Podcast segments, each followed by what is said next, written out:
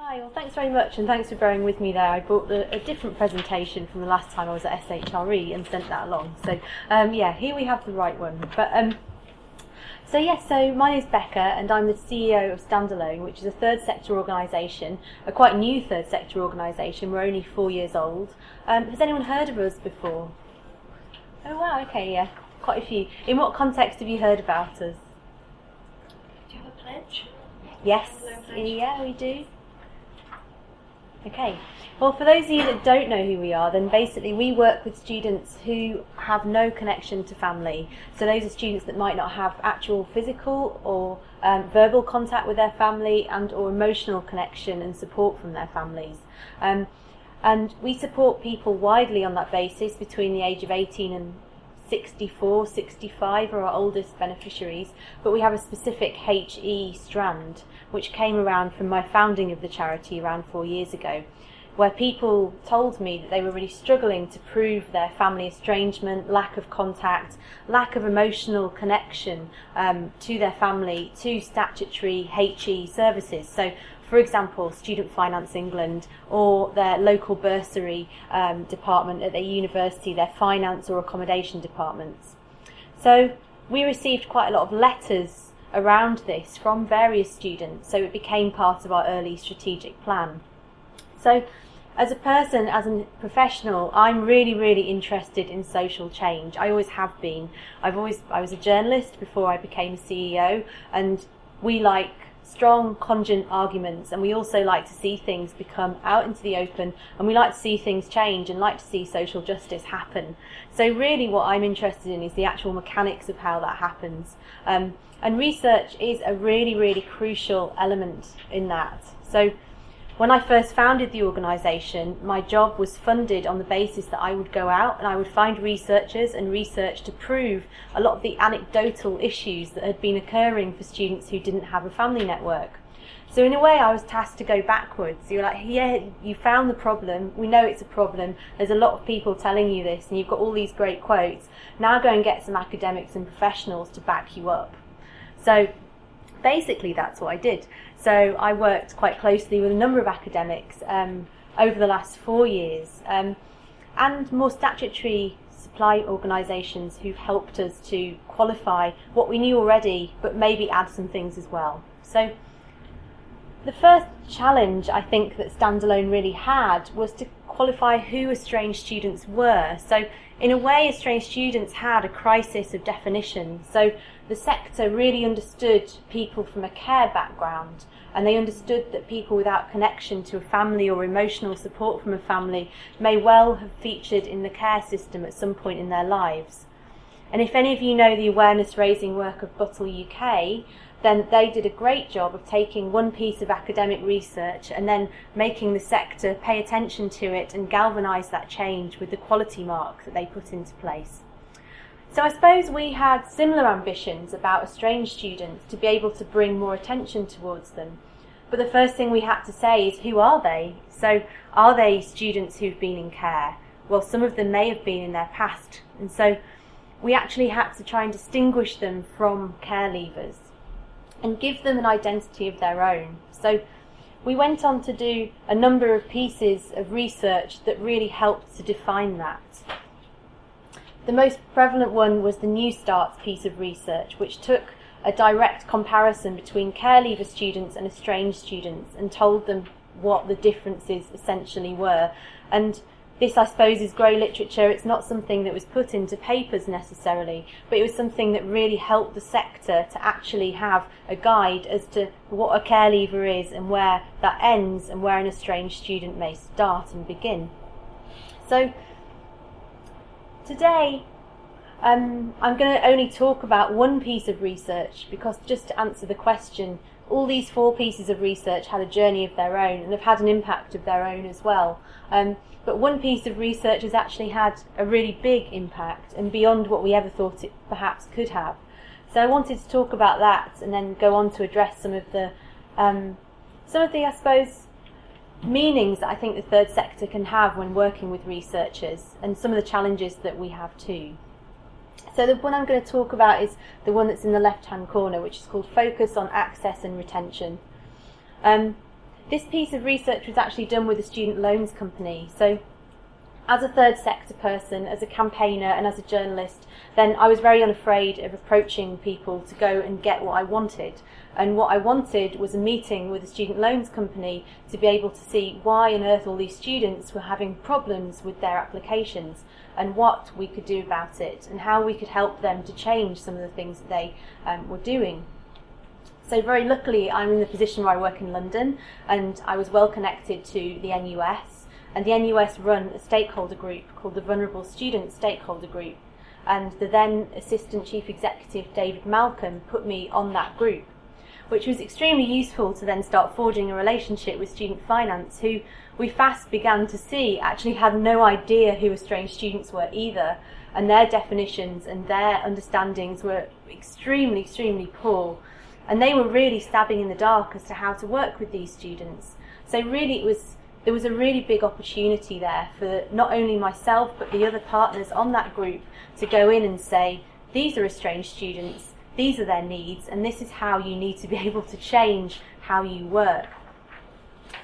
And I think we didn't have any problem having the authority to do that simply because they were doing such a poor job as it was. So we were getting about 30 or 40 emails a week from students saying they don't believe that I'm estranged from my family, they don't believe that I don't have contact with my mum, they're asking my parents to write a letter, blah, blah, blah. There were all sorts of very difficult practices that were coming to light that we were taking to these meetings. But the real breakthrough really came from actually saying, you need to go away and do some kind of work yourself to evaluate whether we're telling you the truth because they kept batting it away and it was very political. So they kept saying, oh, well, we haven't got any evidence for that. So we said and challenged them, well, you need to go away and get some evidence to go and show that. So why don't you go and do a customer insight survey with all of your students? Um, which you've done for loads of other groups, and there's no reason why you haven't got the resources and time to go and do this. And maybe quite stupidly, they gave it to us to analyse. so NUS and ourselves were in this really privileged position of they went, we designed the survey with them and we did a lot of online work. Um, and then they sent it out to all of their estranged students and then they just handed us the data. So we were in a very, very, very good position, um, a position that we probably shouldn't have been in, which I think a lot of people got into trouble for after they found out we were. Um, but that basically gave us um, a 504 representative sample of the estranged students that were currently in the system. So there were around 9,400 in the system at that time. So we got answers from 504, which roughly worked out to be representative. It was sent to 5k, so about 5,000 students. Um, so we got a huge amount of data back. And the findings were very, very interesting and absolutely answered to everything we were talking about anecdotally. So, two thirds of students had had a significant struggle with accessing finance, most commonly because they couldn't prove their situation or evidence their family breakdown. Information that student finance was poor, students became trapped in a circle of bad advice and rejection of their evidence, often for extremely unclear reasons, and they weren't given anything at all to kind of work on there. Um, but most importantly, I think what we found out is that students did not feel represented or supported in their HEIs at all and were uncomfortable asking for support through the stigma and shame of family breakdown and lack of specialised services. So they were completely unrecognised and didn't, in a sense, universities also didn't know what on earth to do with them. Um, but I think those were the really important top lines. But what was quite important is that we actually collected a huge volume of highly emotive verbatim which absolutely compounded everything that we had been saying and gave us the best journalism story that I think I've ever seen in my life. That I was absolutely desperate to break to my contacts at The Guardian at the time um, and to say, look, we have one hell of a story that the government are actually. Uh, you know, really mistreating people that have had incredibly difficult upbringings. So I'll just leave you to read some of those quotes that we were handed and just to give you um, an idea, we were handed about 420 such quotes of extremely difficult times that people had had with student finance. So, in some ways, we had a lot more evidence than we actually needed. So what I think was quite useful about these quotes in particular was there were some absolute concrete consequences which we could say that we'd had on students. So, for example, that they were actually considering dropping out. So 15% of our sample were considered dropping out, which was three times higher than the national average at the time. Um, basically, people had been saying that it was taking them back in their lives, that they couldn't escape their dysfunctional pasts. Uh, it was causing them homelessness and mental health difficulties and that they were actually being forced to have contact with family members through which they didn't want to have contact with, which was at the time seen to be a violation of their human rights to actually escape a situation which is harmful to them. So there were a lot of really, really key and key things that came out of this. Um, so quite rightly, me and David Malcolm at NUS sat there and thought, what the hell are we going to do with this?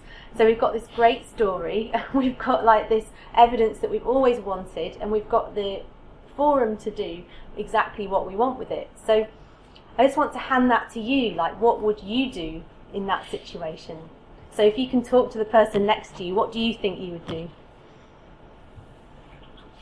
Yeah, I was just about to say actually conversation.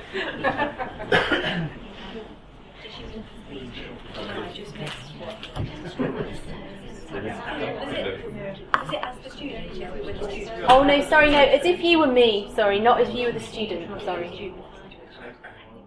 Okay, I'm going to come back. You guys. Um, has anyone got any thoughts? Any thoughts they'd like to share? Any questions as well? I'm sure there's some questions. Well, we were actually thinking you could do lots of different things depending on who it is you're trying to reach. Yes. So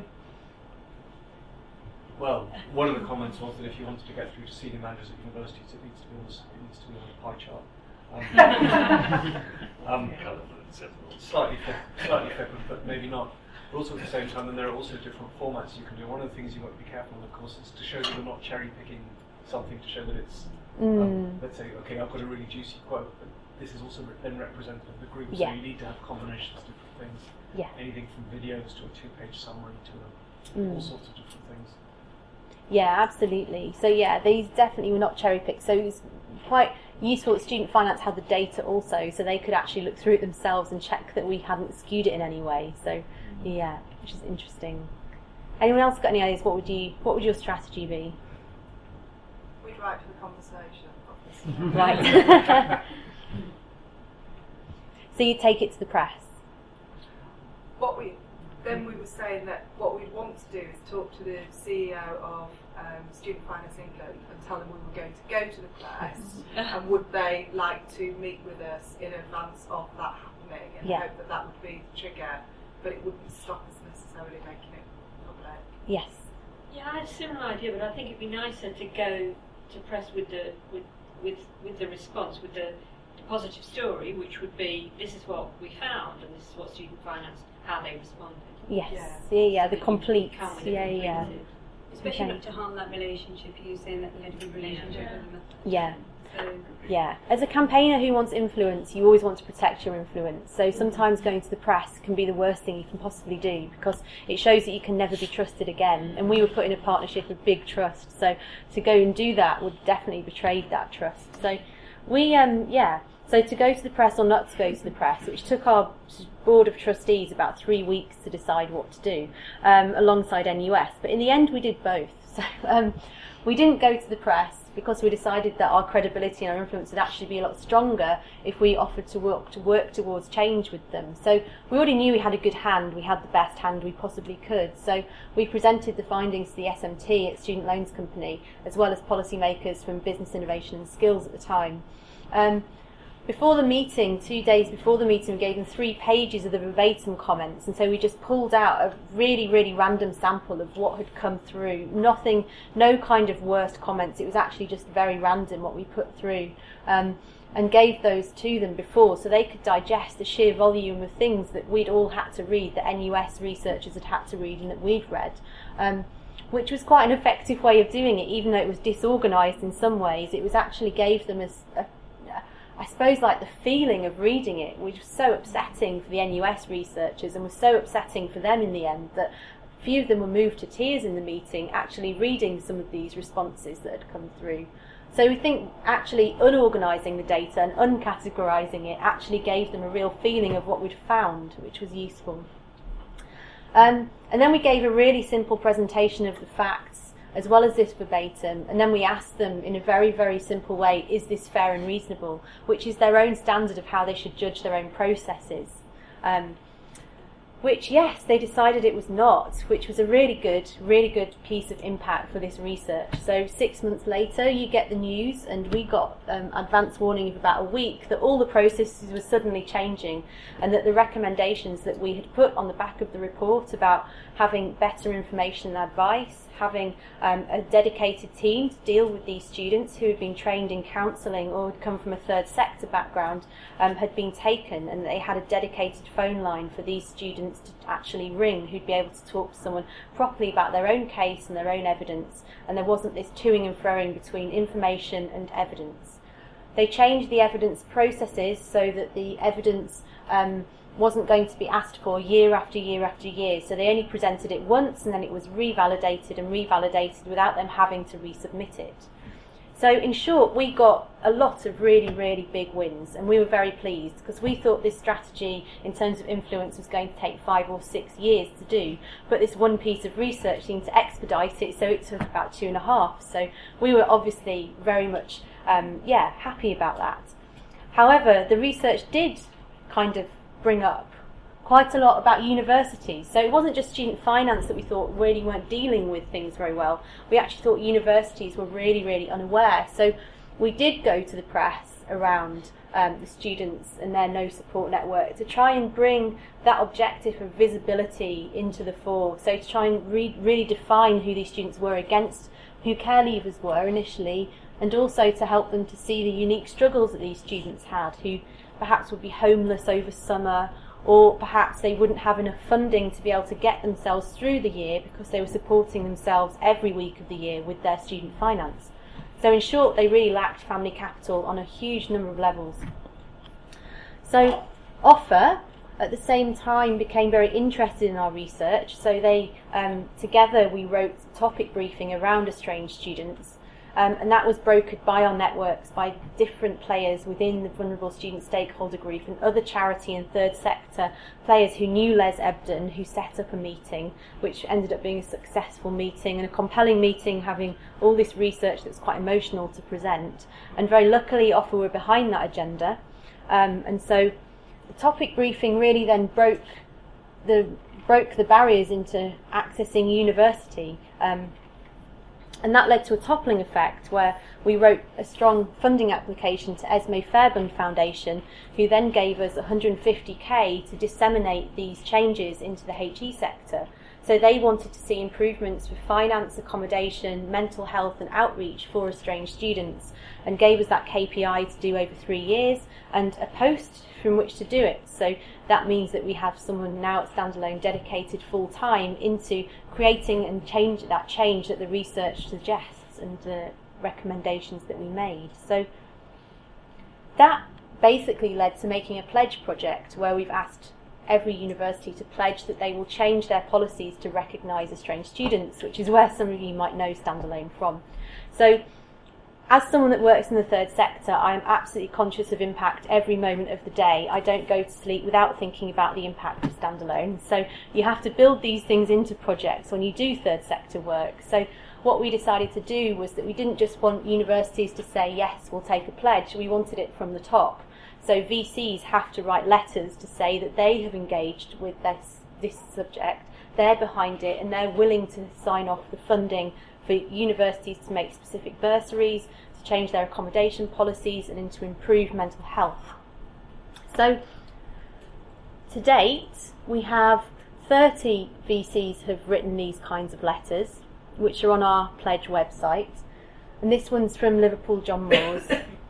And at the very beginning, myself and Susan, who's the person that came out of the Esmée Fairbairn funding, um, not literally, she was employed, sorry, um, then we went round university VCs who we thought would be um, more, yeah, more in line with this project, who had really taken on the care leave agenda, and we asked them the hard question of will you be our champions for this, and presented the research. And many of them did, which was great. So we started with six, and now we have 30 within eight months. So there was a toppling effect, really, of universities wanting to get onto this agenda. Um, which was really helped by the fact that Student Finance had also, in the research, given us the figures for how many estranged students were in each institution, which had not been known before. So even though that was something that um, is very informal and it was something that was written up, then it, you know, it actually had a huge impact on their capacity and, I suppose, appetite for supporting. Because universities that have 200 estranged students definitely had bigger meetings around signing off this kind of support than universities that had, say, three, which we can count Oxford, Cambridge, and most Russell groups within. Um, saying there's a big outreach problem there, I think. So, um, so to date, our targets are, and our um, projected targets will be that we'll have given away, we won't have given away, universities will have given away 1.5 million of specialist um, pounds in bursaries which has been in place since the participation of the pledge project. So we definitely feel there is a big financial impact there from this project already. Um, and we think that number will go up significantly by the end of the project in two years. Um, and so OFFA as well had great impact measuring capacity for us. So 200% rise in universities documenting support for estranged students in their access agreements. That was a really nice figure to receive. So I think it was something like five when we first started, and now there's something like 52 who actually mentioned them. But then the actual outright support has definitely risen not quite so much. It's just thinking at the moment for a lot of institutions. Um, but really, as a third sector organisation, what we're really interested in are these figures, obviously, because they ensure that we can go back to our funders and say, look, we're a safe pair of hands with money, um, because as a growing charity, everyone needs to be shown that they can manage money well. And the legacy of the kids company hangs over every CEO, and particularly founding CEOs like myself, who um, are often thought of not to be able to manage charities and money now. Um, and so, for me, I'm very pleased that we can show these kinds of things in impact, and that's a really, really important thing. Um, but the most reward, I think, comes from reading what the impact of these bursaries and these kind of preventative measures that universities take have had. So more quotes, but I think really, really interesting quotes looking at the problems the research gave us and the answers that this bursary at MMU has given. So I'll just give you a couple of moments to read that.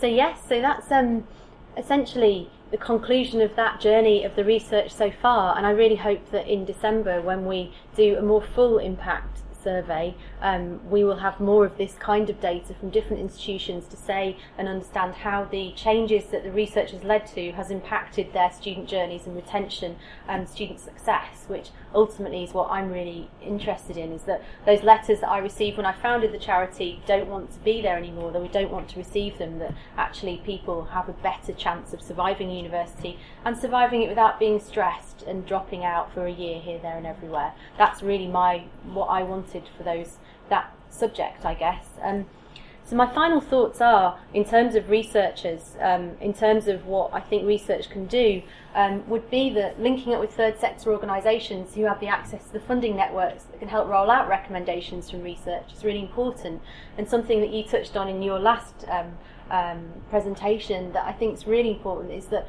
perhaps as a third sector, generally we've got more capacity to do that, and we actually have um, perhaps more of the skill set too. Then campaigners are set there to campaign, and we like going and being vociferous, and we like being unliked and chasing people, and so perhaps that's something that's more within our kind of range.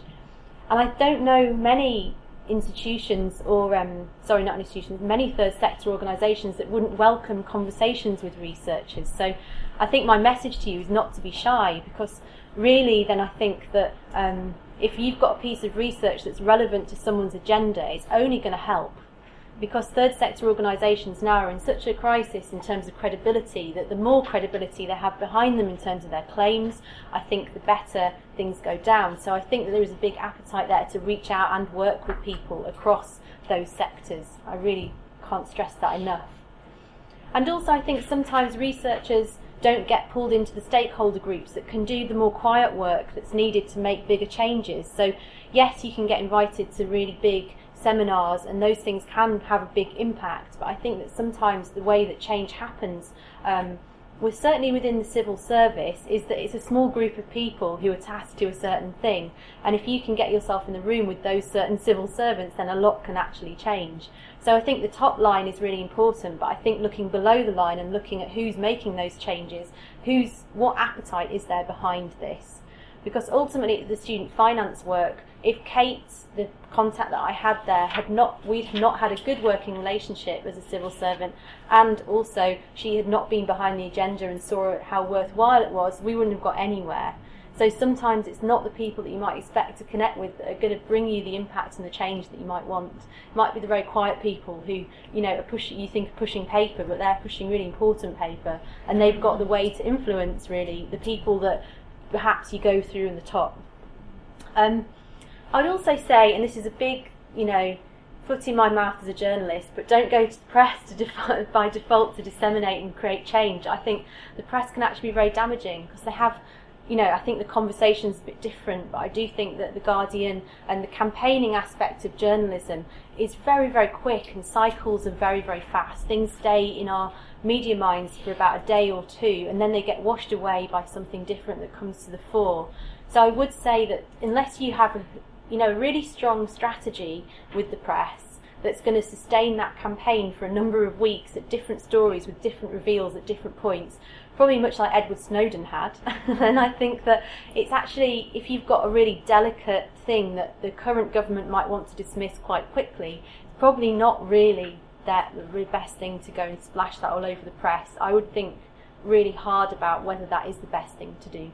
Um, if you do want to create change, if you want to add to knowledge and want to you know, um, and want to just publicise that to create that impact. I think that's very different. Um, but yes, and I think having students being part of making the change that you want to see, I think that their voices ultimately are the ones that are the most important because they're the one living the experience of HE and the ones that we kind of document. So in the dissemination of anything, I think having those real life case studies, videos, or actual people coming and speaking at conferences who can actually attest to the things that you've said in your research are really, really important. And I think they give it a lot more credibility.